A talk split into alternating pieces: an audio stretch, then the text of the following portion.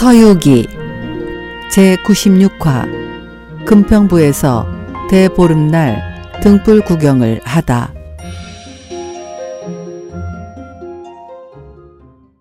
수행과 참선을 어떻게 하는 것이냐? 들뜨는 마음 가라앉혀야 하리니 단단히 붙들고 잡아매면 빗발이 일고 잠깐 잠깐 멎고 쉬면 삼도에 떨어지리 마음대로 놓아두면 신단이 색이 쉽고 방종술에 굴게 되면 마음이 흐릴지니 모든 희로애락 깨끗이 털어버릴 때 현미한 불도를 얻어 무와 같게 되리. 삼장 일행이 또다시 먼 길을 떠나고 현판에 자운사라는 글자가 쓰인 산문 하나가 눈에 띄었습니다. 우리 잠시 이곳에 들러 말도 시일 겸 한 끼 얻어먹고 갈까? 예, 스승님, 그렇게 하시지요. 일행이 안으로 들어가 살피고 있자니 낭하 쪽에서 중 하나가 나와 삼장에게 인사를 건넸습니다. 장로님께선 어디서 오시는 길입니까? 소승은 중화 땅 당나라로부터 오는 길입니다. 그러자 중은 얼른 땅바닥에 엎드려 삼장에게 큰 절을 올렸습니다. 어이구, 원주께서 왜 이러십니까? 이곳에서 돌을 닦는 사람들은 모두 다 내 생에 스님의 그 중화 땅에 환생하기를 기원해 연부를 하고 있습니다.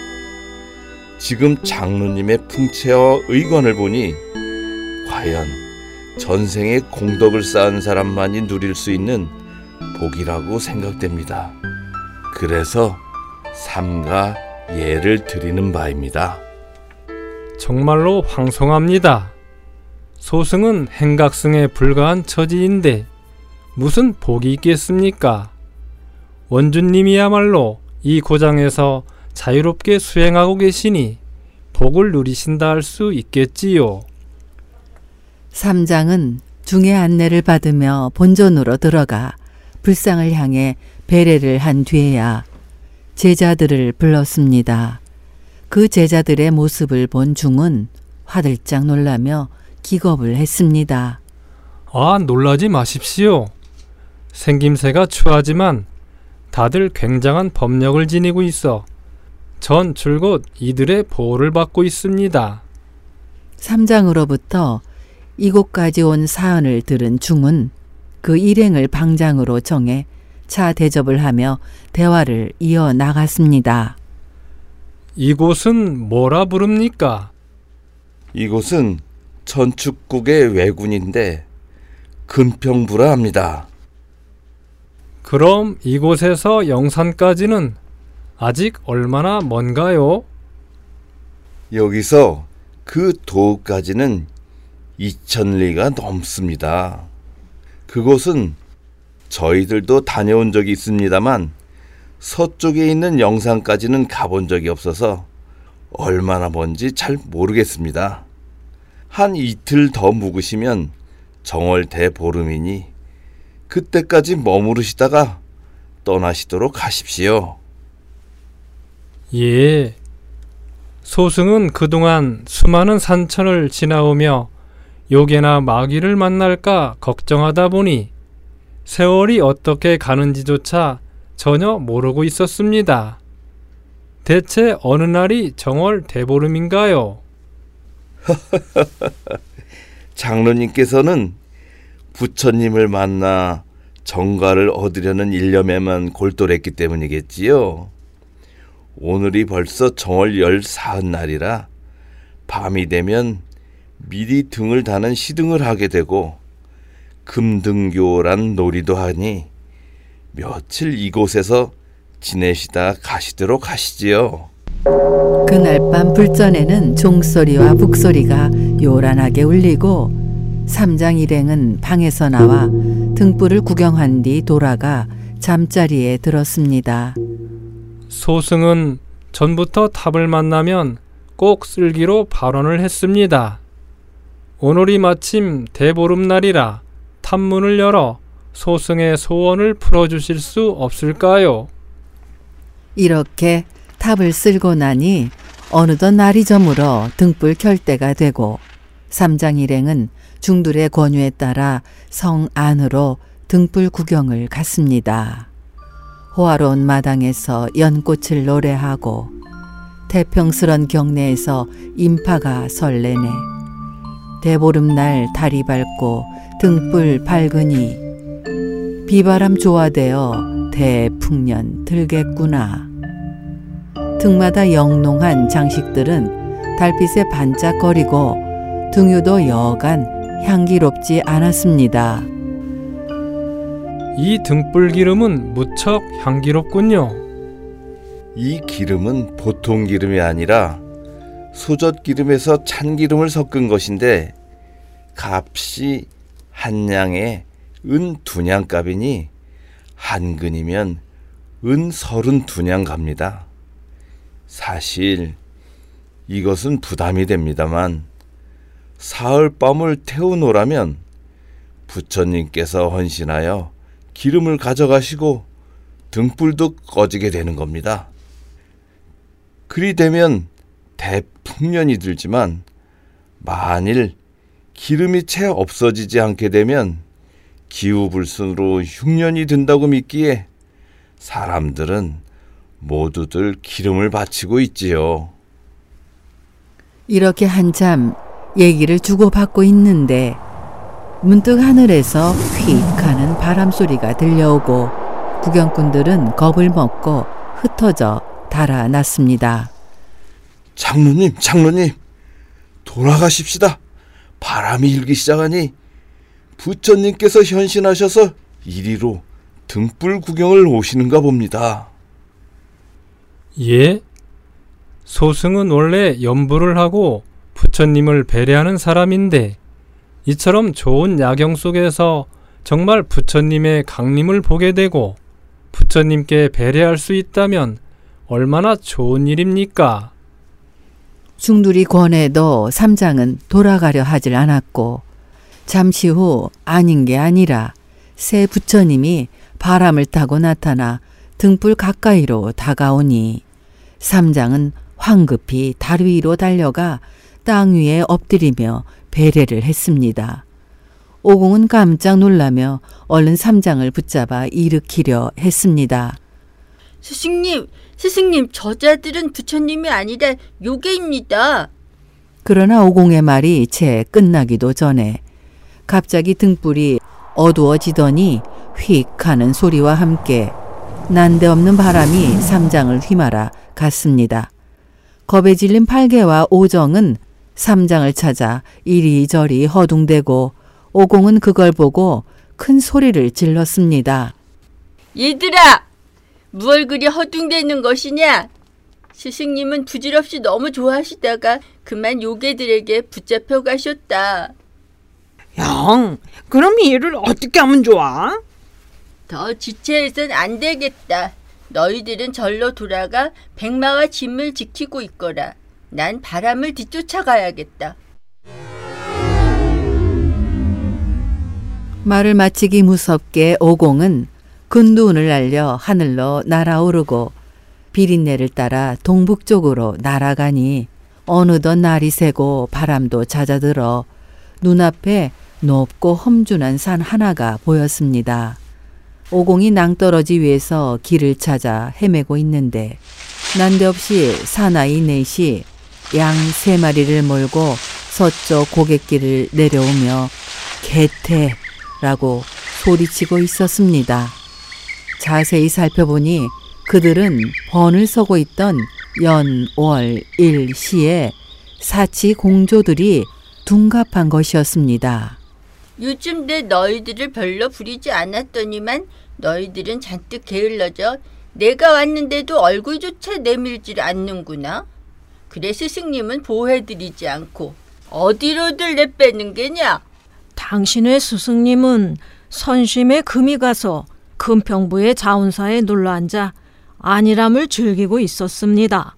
하여 태가 지나친 끝에 비를 낳고 즐거움이 지나친 끝에 슬픔을 낳아 드디어는 요괴에게 붙잡혀 갔습니다.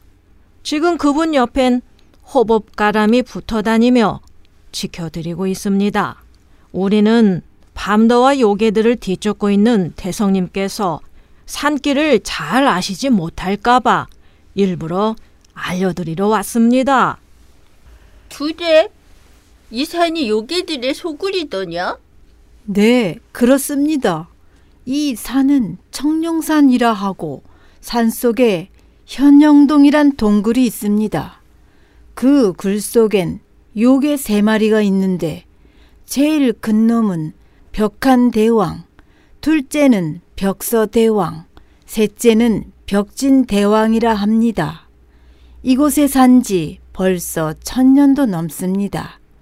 워낙 어릴 때부터 소젓 기름을 섞은 참기름을 좋아해 온 터라 요괴가 되고부터는 부처님으로 둔갑해 정월 대보름이면 기름을 가지러 가곤 했지요. 그런데 올해는 당신의 스승님이 성인의 몸인 줄을 알아보고 소굴로 붙잡아 갔습니다. 이제 얼마 안 있으면 그놈들은 당신의 스승님을 각을 잡아뜨고 살을 저며 그 기름으로 볶아 먹을 겁니다.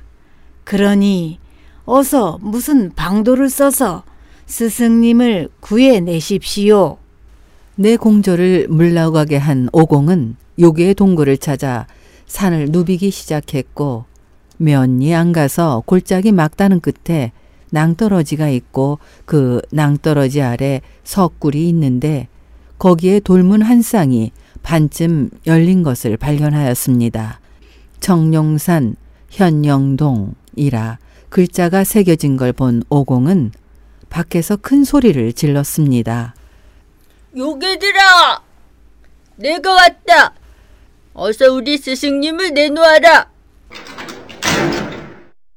그러자 안에서 덜커덩 문이 열리며 소대가리 요괴들이 우르르 몰려 나왔습니다. 나는 어떤 놈인데 감히 여기까지 찾아 큰 소리를 치는 게냐? 에, 나는 동력당 당나라에서 서천으로 경을 가지러 떠난 성승 당삼장의 수제자다. 스승님을 되돌려주면 너희들의 목숨만은 살려주겠다만 그렇지 않을 땐 너희들의 이 소굴을 몽땅 짓뭉개 놓을 것이다.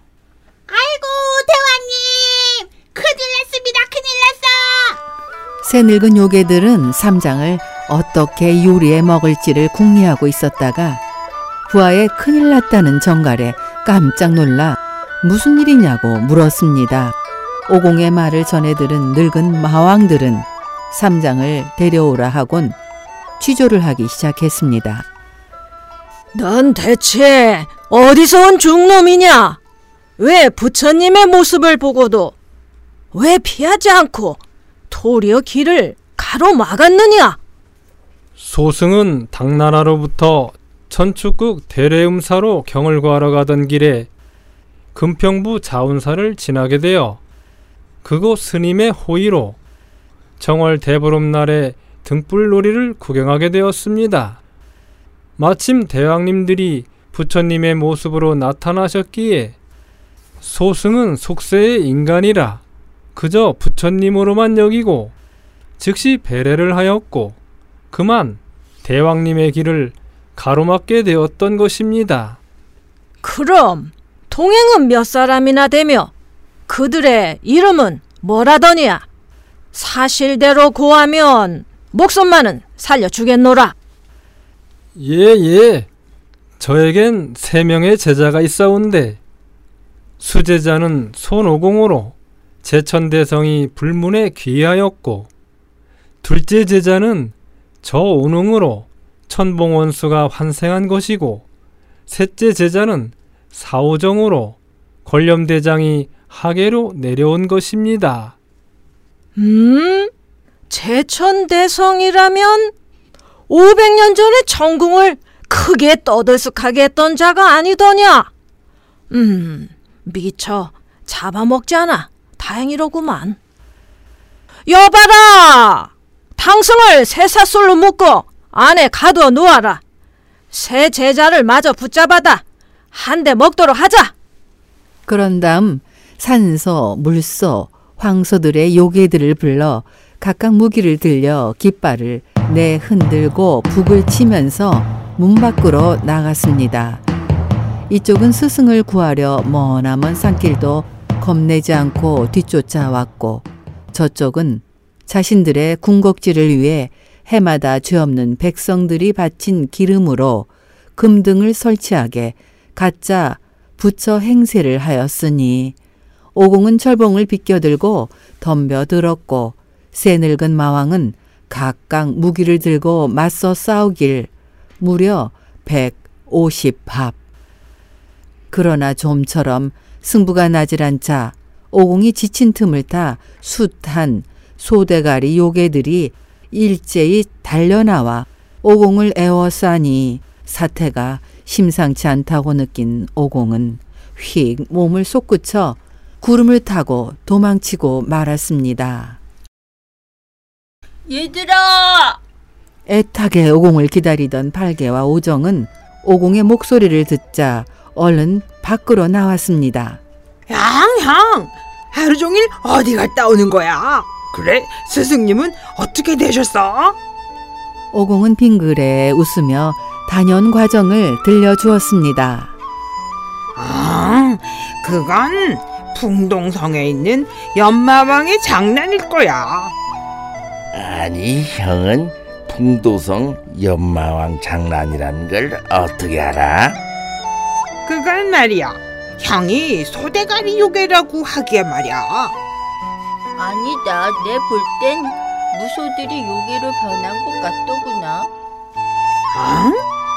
코뿔소라면 붙잡아서 뿔을 잘라내면 몇 냥벌이 떼겠는걸?